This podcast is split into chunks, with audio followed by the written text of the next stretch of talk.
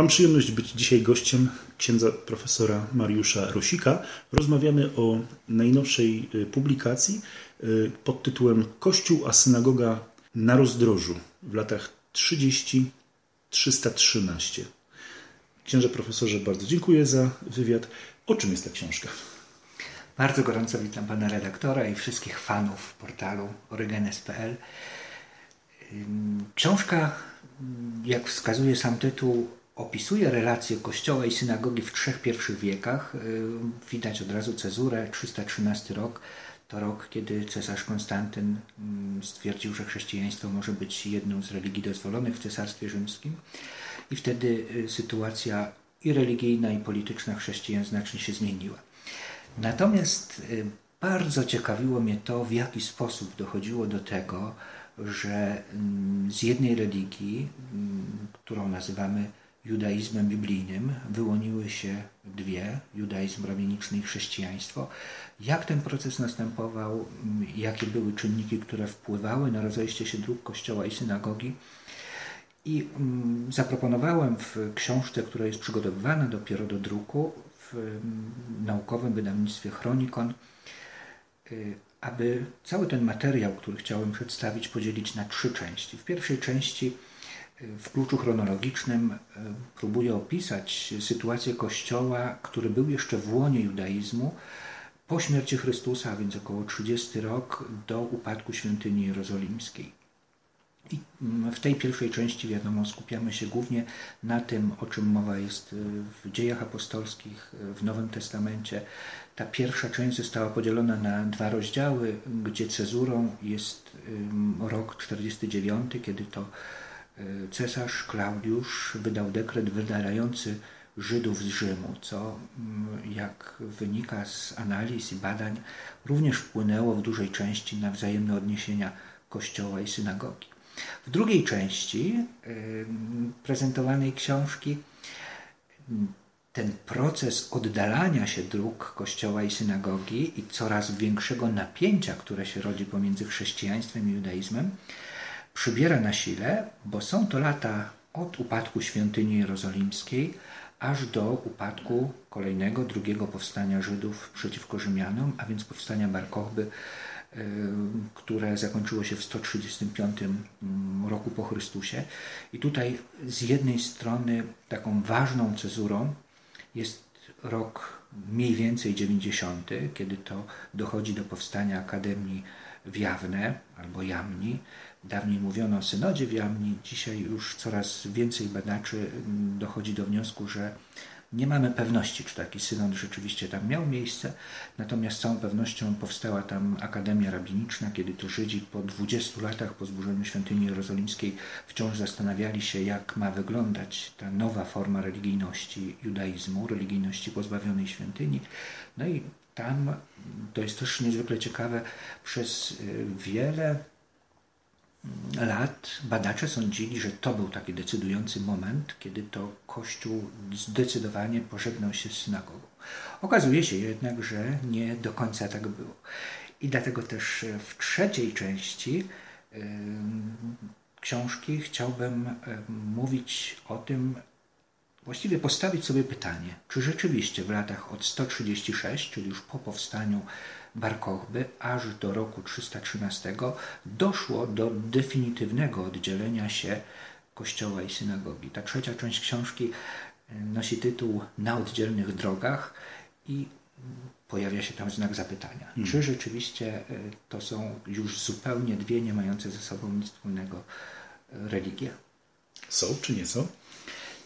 Bardzo to jest ciekawe, dlatego że no, spróbujmy pokazać to w taki oto sposób. Może właśnie na e, przykładzie, jak to ewoluowało w badaniach e, historyków i teologów.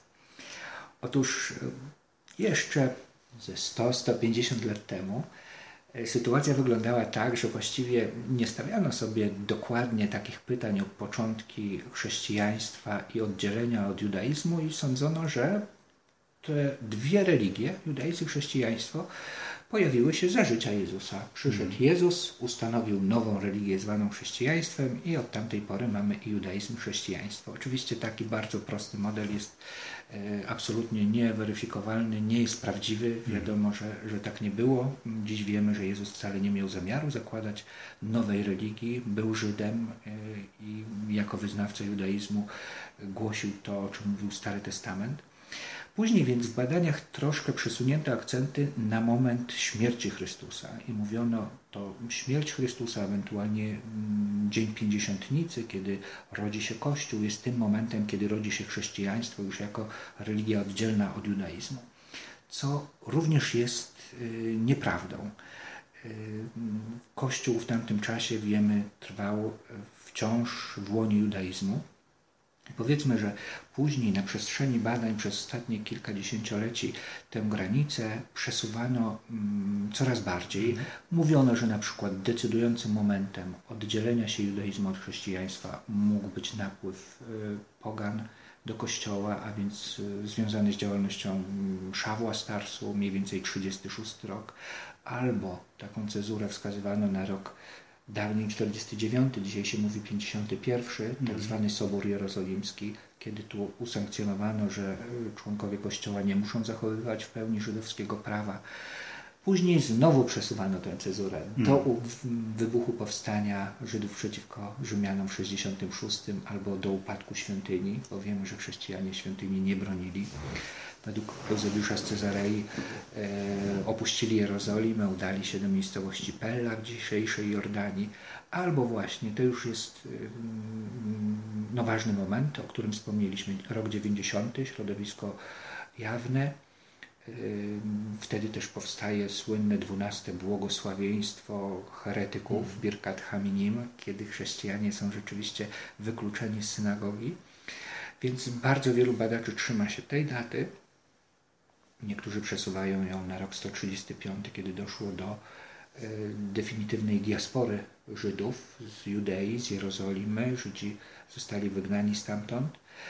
Mm, ale okazuje się, że w wielu miejscach y, na terenie zarówno Palestyny Północnej, czyli Galilei, a także mm, Syria i tereny na wschód y, od dawnej Palestyny, tam wciąż jeszcze Kościół, nawet niekiedy do IV wieku, bardzo był złączony z judaizmem. Proszę sobie wyobrazić, że udało się mm, dotrzeć mi na przykład do takich tekstów, kiedy biskupi napominali pod koniec III i IV, na początku IV wieku chrześcijan, mówiąc, musicie się zdecydować. Albo idziecie w szabat do synagogi, albo idziecie w niedzielę do kościoła, bo to są dwie oddzielne religie.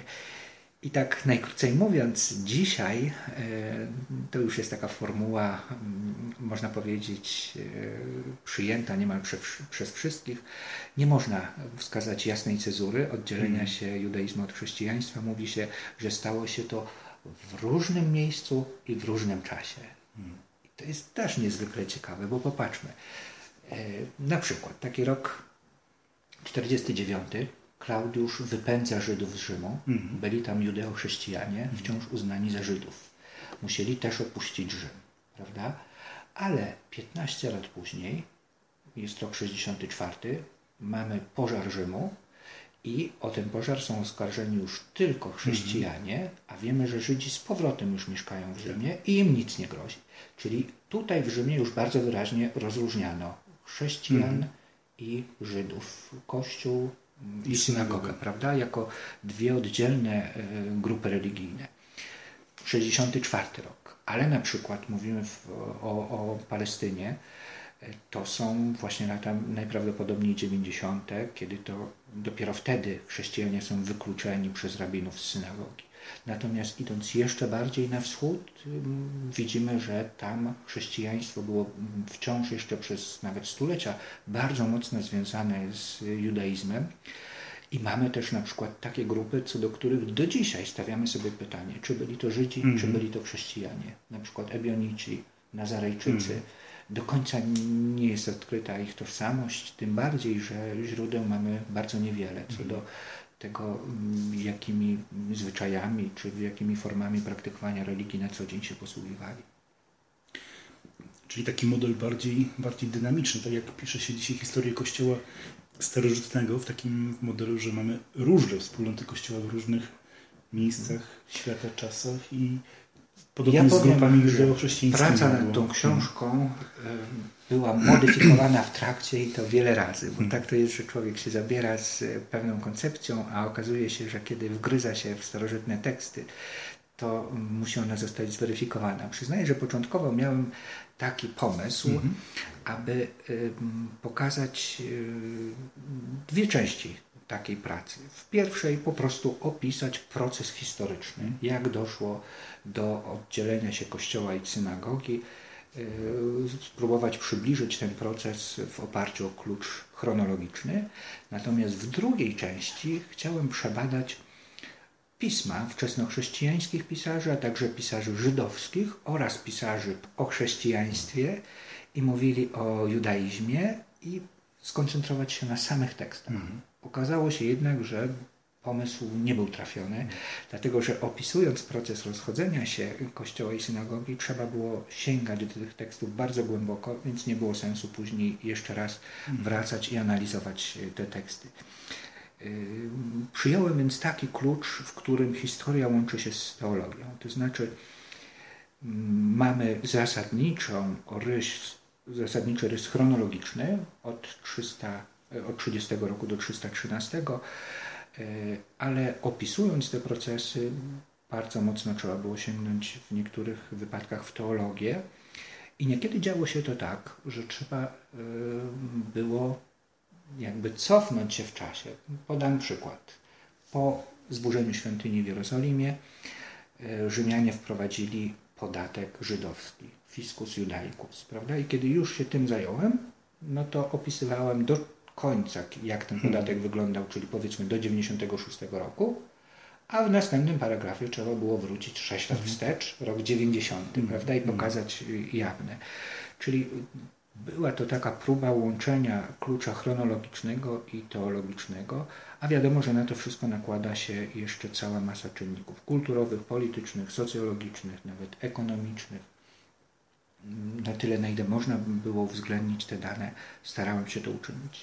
No i ogrom materiału. Y, jednak tutaj y, ten ogrom źródeł jest y, taki, że można powiedzieć, łatwo by się pogubić troszkę w szczegółach. Jakie stawiał sobie ksiądz pytania i cele te główne, które w jakiś sposób wytyczały szlak poszukiwań naukowych i nadały ten ostateczną, ostateczny kształt książki? Pytania się zmieniały, mhm. bo kiedy przystępowałem do pracy nad książką, to stawiałem sobie pytanie, kiedy? Mając nadzieję, że uda się mm, pokazać konkretną cezurę, mniej więcej konkretną datę, że od tego momentu mamy do czynienia z dwiema odrębnymi religiami. Y, to jest o tyle ciekawe, że na przykład y, z takim samym pytaniem zmagali się w 1989 e, roku uczestnicy takiego seminarium, e, które było prowadzone przez Society of Biblical Literature. I otóż e, na jednym z seminariów podczas tamtego sympozjum, ponieważ mm, już wszyscy wiedzieli, że praktycznie w I wieku nie używano terminu chrześcijanie, nie mamy tego prawie w źródłach mhm. poza y, dziejami apostolskimi, bardzo rzadko takim terminem się posługiwano. W związku z tym uczestnicy starali się mówić o Kościele i o chrześcijanach, unikając terminu chrześcijanie. Y, na tym polegał eksperyment. Okazuje się, że nawet najwybitniejsi naukowcy mieli z tym ogromny kłopot i co chwilę pojawiały się wpadki. Ktoś mówił chrześcijanin, a później się wycofywał i najczęstszym takim terminem, który się pojawiał, był palestyński ruch Jezusa. A skoro tak, to był to jeszcze wciąż ruch bardzo mocno związany z judaizmem. Czyli w I wieku, można powiedzieć, całkowicie Kościół związany był z judaizmem, czy był mm, powiedzmy jednym z nurtów wewnątrz judaizmu. Więc kiedy już zdałem sobie sprawę, że nie uda się odpowiedzieć na pytanie, kiedy doszło do wyłonienia się dwóch odrębnych religii, e, kolejne pytanie brzmiało jak jak do tego doszło i tutaj starałem się skoncentrować na opisie tych procesów e, bardzo dynamicznych. E, wiemy, że w różnych częściach Cesarstwa Rzymskiego to też jest niezwykle, e, myślę, istotne, że w literaturze przedmiotu zdecydowanie, można powiedzieć 90 kilka procent, koncentrują się autorzy na Cesarstwie Rzymskim, mm. a tymczasem mamy te tereny na wschód, mm. o których jest bardzo mało, a gdzie Kościół wciąż bardzo mocno związany był z judaizmem. I ostatecznie, po próbie y, postawienia sobie pytania, jak doszło do mm, oddzielenia się Kościoła i synagogi, trzeba było ostatecznie postawić sobie pytanie, czy czy w ogóle doszło do mhm. tego. Jest taka dosyć prowokująca książka bardzo dzisiaj już znanej i cenionej autorki mm, amerykańskiej. Nie wiem, czy, czy jest ona rzeczywiście pochodzenia ze Stanów Zjednoczonych, ponieważ nazywa się Anette Yoshikori. Mhm. Otóż z Adamem Bakerem z Princeton University wydali książkę e, właśnie taką prowokującą, która, której tytuł brzmi The Ways That Never Parted. Drogi, które nigdy się nie rozeszły. I tam pokazują, że te związki chrześcijaństwa i Kościoła bardzo mocne były przez te pierwsze wieki i właściwie trwają one tak do dzisiaj. Bo trzeba nam sobie zdać sprawę, że takim technicznym terminem na wskazanie tego procesu rozłamu pomiędzy Kościołem i synagogą to jest angielski termin właśnie parting of the ways, czyli rozejście się dróg, Różnie jest zresztą ten termin tłumaczony. I tak też myślałem początkowo mm -hmm. nazwać y, swoją książkę y, Kościół i synagoga w latach 30 do 313 rozejście się dróg Kościoła i synagogi albo judaizmu i chrześcijaństwa. Okazuje się jednak, że nie można dzisiaj tak bardzo jednoznacznie stwierdzić, czy do tego rozejścia definitywnie doszło we wszystkich możliwych wymiarach. Kolejna sprawa, która, która jest zawsze interesująca, gdy sięgamy po y, monografie y, takie obszerne tej, tej, tej wielkości. Y, jakie źródła stoją u podstaw? Jakie ma ksiądz metody porządkowania właśnie ogromnego bogactwa źródeł w tym, w tym przypadku? Jakie tutaj są rozwiązania metodologiczne? Myślę, że najważniejsze źródła to są te, które w ogóle używane są przez historyków pierwszych wieku chrześcijaństwa i przez teologów, oczywiście Biblia i Nowy Testament, zwłaszcza dzieje apostolskie dla tego pierwszego okresu w ogóle narodzin Kościoła, ale też niezwykle istotną kwestią jest, gdy mówimy o Biblii jako źródle, pokazanie Septuaginty. Prawda? Dzisiaj jako chrześcijanie przyjmujemy tę teologiczną zasadę, że tekst natchniony to jest tekst y, oryginalny, czyli tekst Biblii hebrajskiej. Y, nieco paradoksalnie wiemy, że tekst ten został uwokalizowany w VII-VIII wieku, został uwokalizowany przez rabinów, którzy bardzo często dodawali samogłoski y, na zasadzie kontrastu i przeciwstawienia się chrześcijanom, prawda? A my dzisiaj dążymy do odkrycia tego tekstu i, i, i przyjmujemy tekst, który jest y, samogłoskowy, który powstawał w klimacie absolutnie nieprzyjaznym chrześcijaństwu, a tymczasem wiemy, że Biblią Kościoła I wieków była Septuaginta. Przecież około 90% cytatów ze Starego Testamentu, które są w Nowym Testamencie, to jest właśnie Septuaginta. Paweł, gdy wyruszał na swoje podróże misyjne, miał w ręce Biblię grecką, mówił do ludzi mówiących po grecku, więc z tego tekstu korzystał. E, ta tradycja przetrwała też w kościołach wschodnich, prawda, gdzie do dzisiaj uważa się Septuagintę za tekst natchniony. I myślę, że to jakoś bardzo mocno e, trzeba pokazać w tym procesie rozchodzenia się dróg kościoła i synagogi, że e, Istotnym czynnikiem było to, że Kościół miał w ręce Biblię grecką, natomiast y, Żydzi, rabini trzymali się tekstu hebrajskiego. Ważnymi oczywiście źródłami są źródła historyczne historyków żydowskich, jak y, Flawiusz, Józef Flawiusz czy Filon z Aleksandrii, ale to jest też ciekawe, mniej już y, w literaturze się mówi o takich historykach jak na przykład Justus z Tyberiady, który był takim adwersarzem Flawiusza, bo wiemy, że Flawiusz przeszedł w pewnym sensie na stronę rzymską, e, albo niejaki Tallus. Tallus to e, pisarz żydowski, który e, między innymi mówi o tym, że ciemność pojawiła się na ziemi podczas śmierci Chrystusa, czyli dotyka tej tradycji chrześcijańskiej. Oprócz tych żydowskich historyków, wiadomym źródłem są wszystkie mm, pisma apokryficzne, zwłaszcza te, które są e, o charakterze apokaliptycznym. Wiemy, że wiele pism apokryficznych powstało w środowisku żydowskim, a później zostały przepracowane ręką chrześcijan. Bardzo ważnym źródłem e, jest także literatura rabiniczna i tutaj mm, od razu powiedzmy, że często mówi się w taki sposób, że Owszem, literatura rabiniczna zaczyna powstawać po e, powstaniu Akademii w Jawne. E, Miszna to jest koniec II wieku i później powstają kolejne e, dzieła, które ostatecznie stworzyły Talmud. I zazwyczaj autorzy zatrzymują się na takim stwierdzeniu, że to prawda, że literatura rabinacka powstała po tym czasie, kiedy już Kościół był uformowany, mhm. ale zawiera tradycje, które są odnoszone właśnie do czasów Kościoła, nawet dużo wcześniejsze, prawda?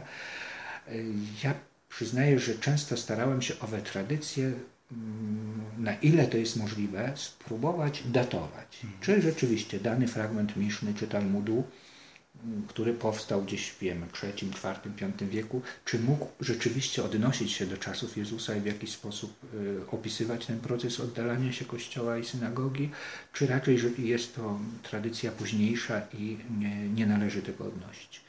Pisma kumrańskie również e, stają się pomocne do pokazania pewnych procesów, które zachodziły w judaizmie, a później w chrześcijaństwie. No i wczesno chrześcijańscy pisarze, ojcowie Kościoła, tacy jak Justyn Męczennik, Orygenes, Tertulian. Bardzo wielu mamy takich, yy, którzy piszą zarówno od strony teologicznej, jak i od strony historycznej. Ireneusz z Lyonu, nieco późniejszy, bo w IV wieku Eusebiusz z Cezarei, ale opisuje mm, rzeczywiście w niektórych momentach bardzo szczegółowo ten proces oddalania się chrześcijan mm, od, y, od synagogi.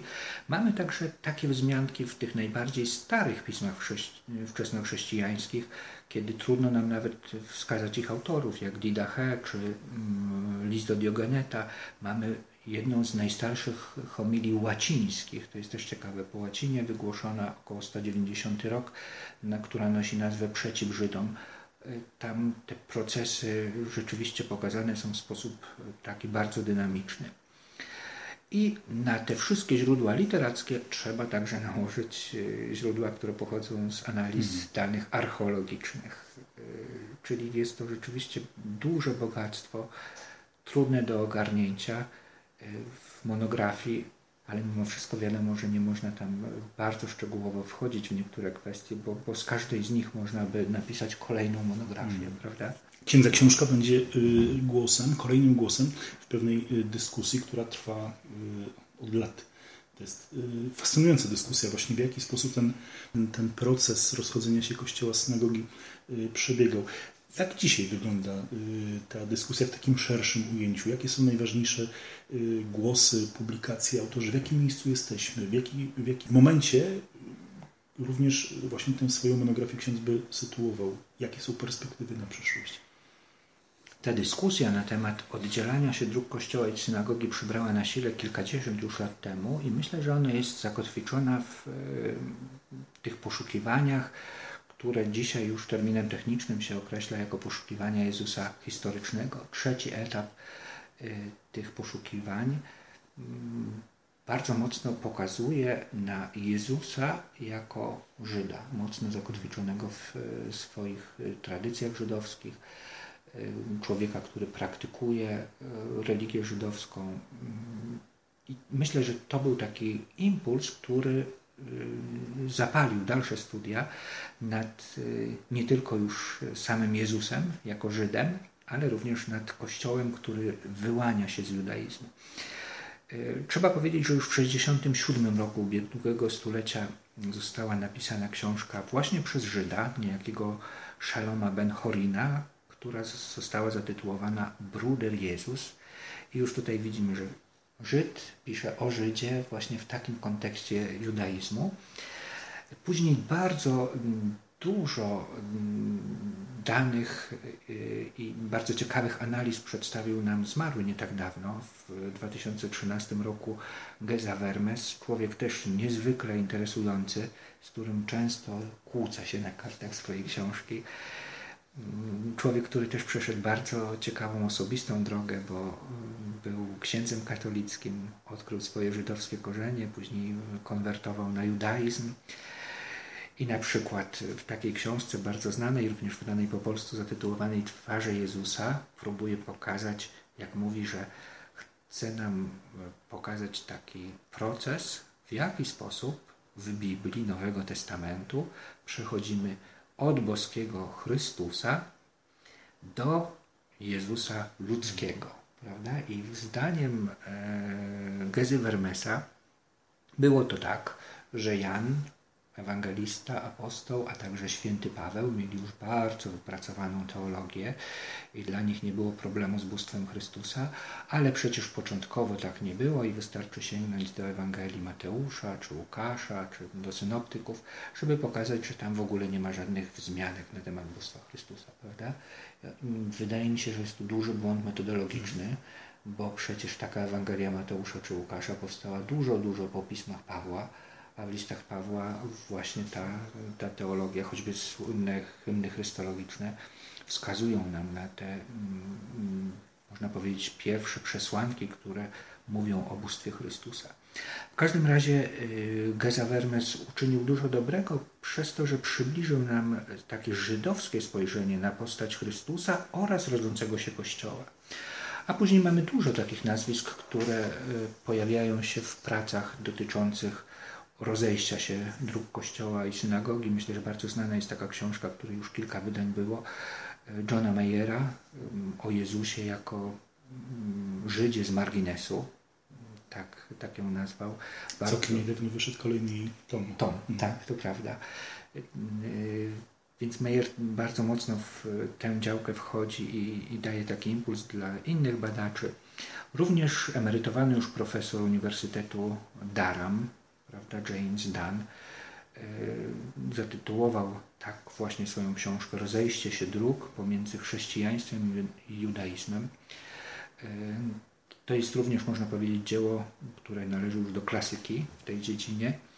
Wspomnieliśmy już o tej książce Anety Yoshiko Reed i Adama Bakera, która ma ten prowokacyjny tytuł Drogi, które nigdy się nie rozeszły. Tam jest też o tyle to ciekawe, że autorzy e, to jest praca zbiorowa, koncentrują się nie tylko na pierwszych wiekach chrześcijaństwa, ale pokazują także e, w średniowieczu, jak to wyglądało, wzajemne relacje kościoła i synagogi, akcentując właśnie to, że nigdy nie doszło według nich do całkowitego, definitywnego zerwania pomiędzy kościołem i synagogą. E, właśnie. I mm, wiemy też, że bardzo dużo w, na tym polu, w tej dziedzinie ukazywania procesów odchodzenia się, odchodzenia kościoła od synagogi, czy, czy odwrotnie, uczynił niejaki Herschel Shanks, y, założyciel mm, Biblical Archaeology Society. Y, zresztą bardzo ciekawy portal internetowy też prowadzi odnośnie archeologii y, biblijnej. Mm, I ta właśnie jego książka Chrześcijaństwo i judaizm rabiniczny została przetłumaczona na, na język polski przez księdza profesora Chrostowskiego. I tutaj właśnie myślę, że to jest taki dobry moment, aby pokazać, że również Polacy w tej dziedzinie bardzo dużo zrobili. No, nie do przecenienia są absolutnie prace księdza e, profesora Waldemara Chrostowskiego. Pamiętam taki epizod, że kiedyś e, przygotowywałem artykuł do mm, czasopisma Studien zum Neuen Testament und seiner Umwelt. I wtedy trafiłem na pracę, to był mm, artykuł dotyczący mm, gatunku literackiego Ewangelii. Trafiłem na dużo pracy takiego anglikańskiego teologa, pastora Richarda Barridge'a. I później zostałem zaproszony na sympozjum do Rzymu na Uniwersytecie Laterańskim, gdzie właśnie e, ten e, protestancki teolog został nominowany do premii Ratzinger. Hmm. Pamiętam, że wtedy taka piękna uroczystość się odbyła. To już było za czasów papieża Franciszka, Fauli Klementyńskiej. On otrzymywał tę nagrodę. Też bardzo mocno był ten wymiar ekumeniczny zaakcentowany. Taka myśl mi przyszła ciekawe, czy kiedyś jakiś Polak taką nagrodę e, otrzyma. I nie trzeba było długo hmm. czekać, bo już rok później właśnie ksiądz profesor Chrostowski stał się laureatem tej nagrody. Ale też wiemy, że e, właśnie w tym temacie ukazującym rozchodzenie się dróg kościoła i synagogi duże zasługi ma ksiądz profesor Mirosław Wrubel, zresztą mój bardzo serdeczny przyjaciel. Razem studiowaliśmy i w Rzymie, i w Jerozolimie. Pamiętam kiedyś przed bramą do Ecole Biblique długo żeśmy się kłócili na temat literatury rabinicznej to, to było takie bardzo twórcze i inspirujące. No i środowisko krakowskie. Hmm. Prawda? Mamy tam pana profesora Pilarczyka, mamy e, pana Jerzego Ciecielonga, Zdzisława Kaperę. To są wszystko ludzie, którzy e, dużo mm, prac i badań poświęcili temu tematowi.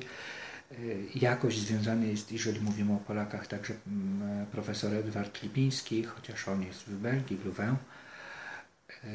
Mamy też, to jest też niezwykle ciekawe, mm, dla mnie bardzo cenione są prace niejakiego Mirosława Rudzkiego. Człowiek, świecki człowiek i to nawet nie teolog w takim sensie e, z wykształcenia bardzo wielkiego, raczej skończył Politechnikę, mhm. ale no doskonale porusza się po meandrach języka hebrajskiego i także tych tradycji żydowskich. E, jego artykuły czy nawet książki już się ukazały. Myślę, że to jest też bardzo ważny przyczynek do pokazywania tych wzajemnych relacji Kościoła i synagogi w pierwszych wiekach. Mamy więc coraz szerszą plejadę autorów, którzy zajmują się tym problemem. Mhm. Jakie są problemy wciąż otwarte, te punkty najbardziej y, dyskusyjne, które mm, mogą, można by prognozować, pokażą właśnie kierunek tej dyskusji w następnych latach? Pewnie jest ich dużo. Myślę, że warto zacząć tę refleksję w ogóle od takiego stanu mentalnościowego, nie tylko w nauce, ale też w powszechnym przekonaniu y, zwykłych ludzi wierzących. Patrzymy z punktu widzenia Kościoła.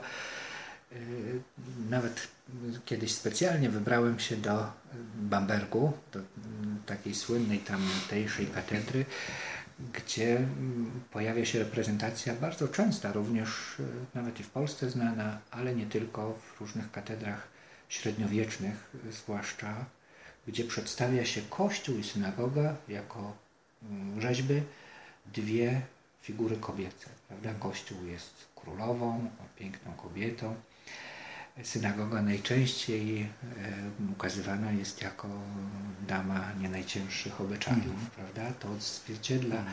jak w tamtym momencie, e, kiedy te, te rzeźby, te reprezentacje powstawały, patrzyli na siebie nawzajem chrześcijanie i wyznawcy judaizmu, bo powiedzmy, że z drugiej strony też tego typu mm, sposób e, widzenia bardzo nieprzychylny drugiej wspólnoty religijnej jest obecny, e, czego chyba największym wyrazem jest to średniowieczne dzieło, które próbuje naśladować Ewangelię Mateusza, Toledo Tirszu, gdzie tam zarówno Jezus, jak i mm, Matka Najświętsza przedstawiani są w bardzo niekorzystnym świetle. Tym zajmował się profesor Iluk y, z Gdańska.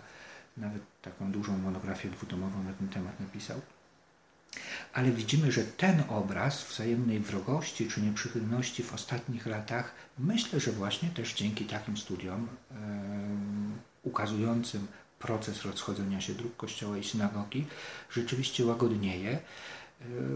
Czego takim pięknym przykładem jest to, że mm, w czasie pobytu w Filadelfii papież Franciszek poświęcił przepiękną rzeźbę. Nie, nie jest to może nagłośnione w Polsce, ale na terenie tamtego uniwersytetu, notabene Uniwersytetu Świętego Józefa, tamtejszy artysta pochodzący z Filadelfii, ale Żyd, y, Joshua Kaufman zaproponował taką właśnie reprezentację nową kościoła i synagogi w naszych czasach. Mianowicie dwie kobiety bardzo już życzliwie do siebie nastawione. Jedna trzyma w ręku zwój tory, druga Nowy Testament.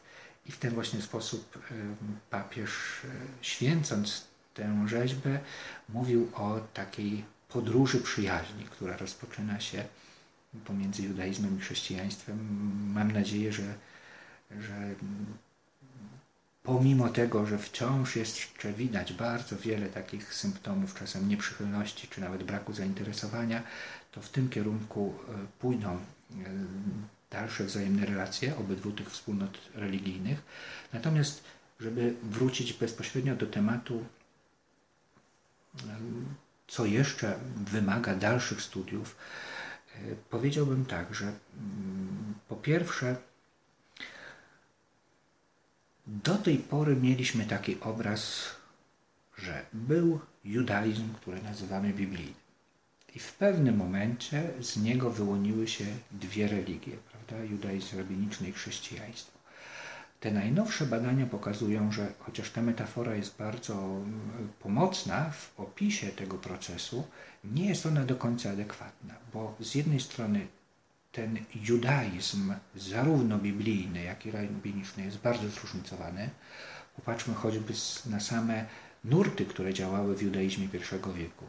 Faryzeusze, Saduceusze, uczeni w piśmie, Zeloci, Herodianie, Sykaryjczycy. Samarytanie też w pewnym sensie przyznawali się do religii mojżeszowej. Wiemy o, Kumrańczykach, Esseńczykach, w Egipcie terapeutach, cała masa różnego rodzaju ugrupowań. Jeśli na to wszystko nałożymy jeszcze, że nieco inne mm, profil miały te ugrupowania w Palestynie, a nieco inny w diasporze, mhm. to się robi nam bardzo bogata e, religia, prawda?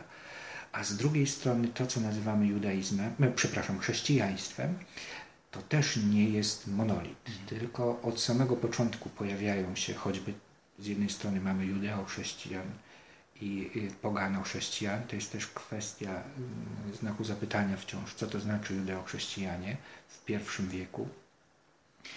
I mamy tych, którzy bardziej ciążyli ku judaizmowi, jak choćby frakcja, jeśli tak można nazwać, świętego Jakuba w Jerozolimie, ci, którzy od nich odchodzili, jak święty Paweł, ale także całą masę różnego rodzaju dróg pomiędzy tymi dwiema, nazwalibyśmy skrajnymi, prawda?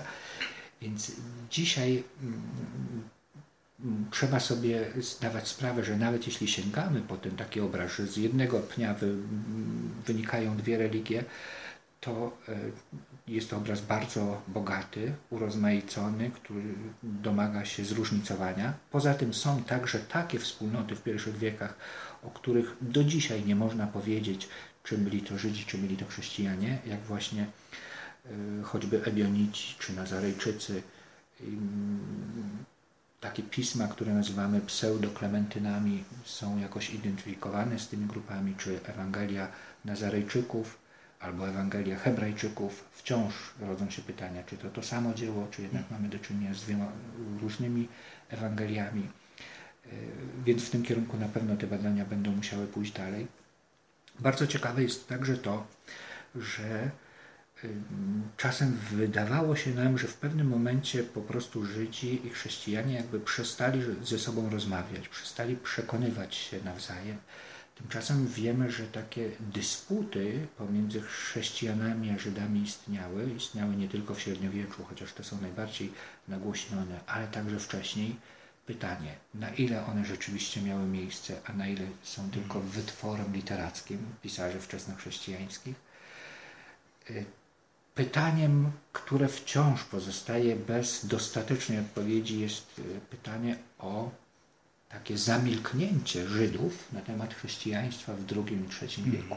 Praktycznie, gdy sięgamy po jakiś e, materiał, który możemy nazwać źródłowym, to są to najczęściej pisma wczesnochrześcijańskich pisarzy, ojców Kościoła, ale prawie, że nie ma tam pism żydowskich. Żydzi właśnie milczeli. I teraz dlaczego? Czy był to wyraz świadomej polityki, y, w cudzysłowie używając tego słowa polityki, czy mm, działo się tak, bo w ogóle nie interesowali się chrześcijaństwem? Myślę, że w tym kierunku trzeba by także szukać y, dalszych rozwiązań.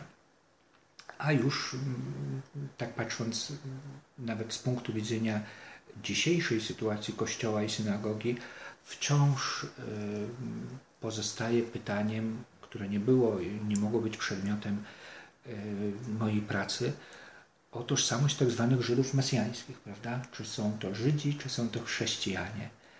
Jesteśmy we Wrocławiu, jakieś 400 metrów od domu, w którym mieszkała Edyta mhm. Stein, prawda? E, wiemy, że po przyjęciu chrześcijaństwa e, oddała życie, ale co ciekawe, gdy została wieziona do Oświęcimia, powiedziała do swojej siostry, oddajmy życie za nasz naród, prawda? Czyli będąc chrześcijanką wciąż utożsamiała się z narodem żydowskim. Także myślę, że taka próba określenia tożsamości Żydów, którzy wierzą w Jezusa jako Mesjasza, też domaga się jakichś dalszych studiów i, i dalszych badań. Moim rozmówcą był ksiądz profesor Mariusz Rosik. Rozmawialiśmy o książce, która na dniach ukaże się e, i będzie dostępna polskim czytelnikom. Kościół a synagoga na rozdrożu. Bardzo dziękuję za rozmowę. Bardzo serdecznie dziękuję.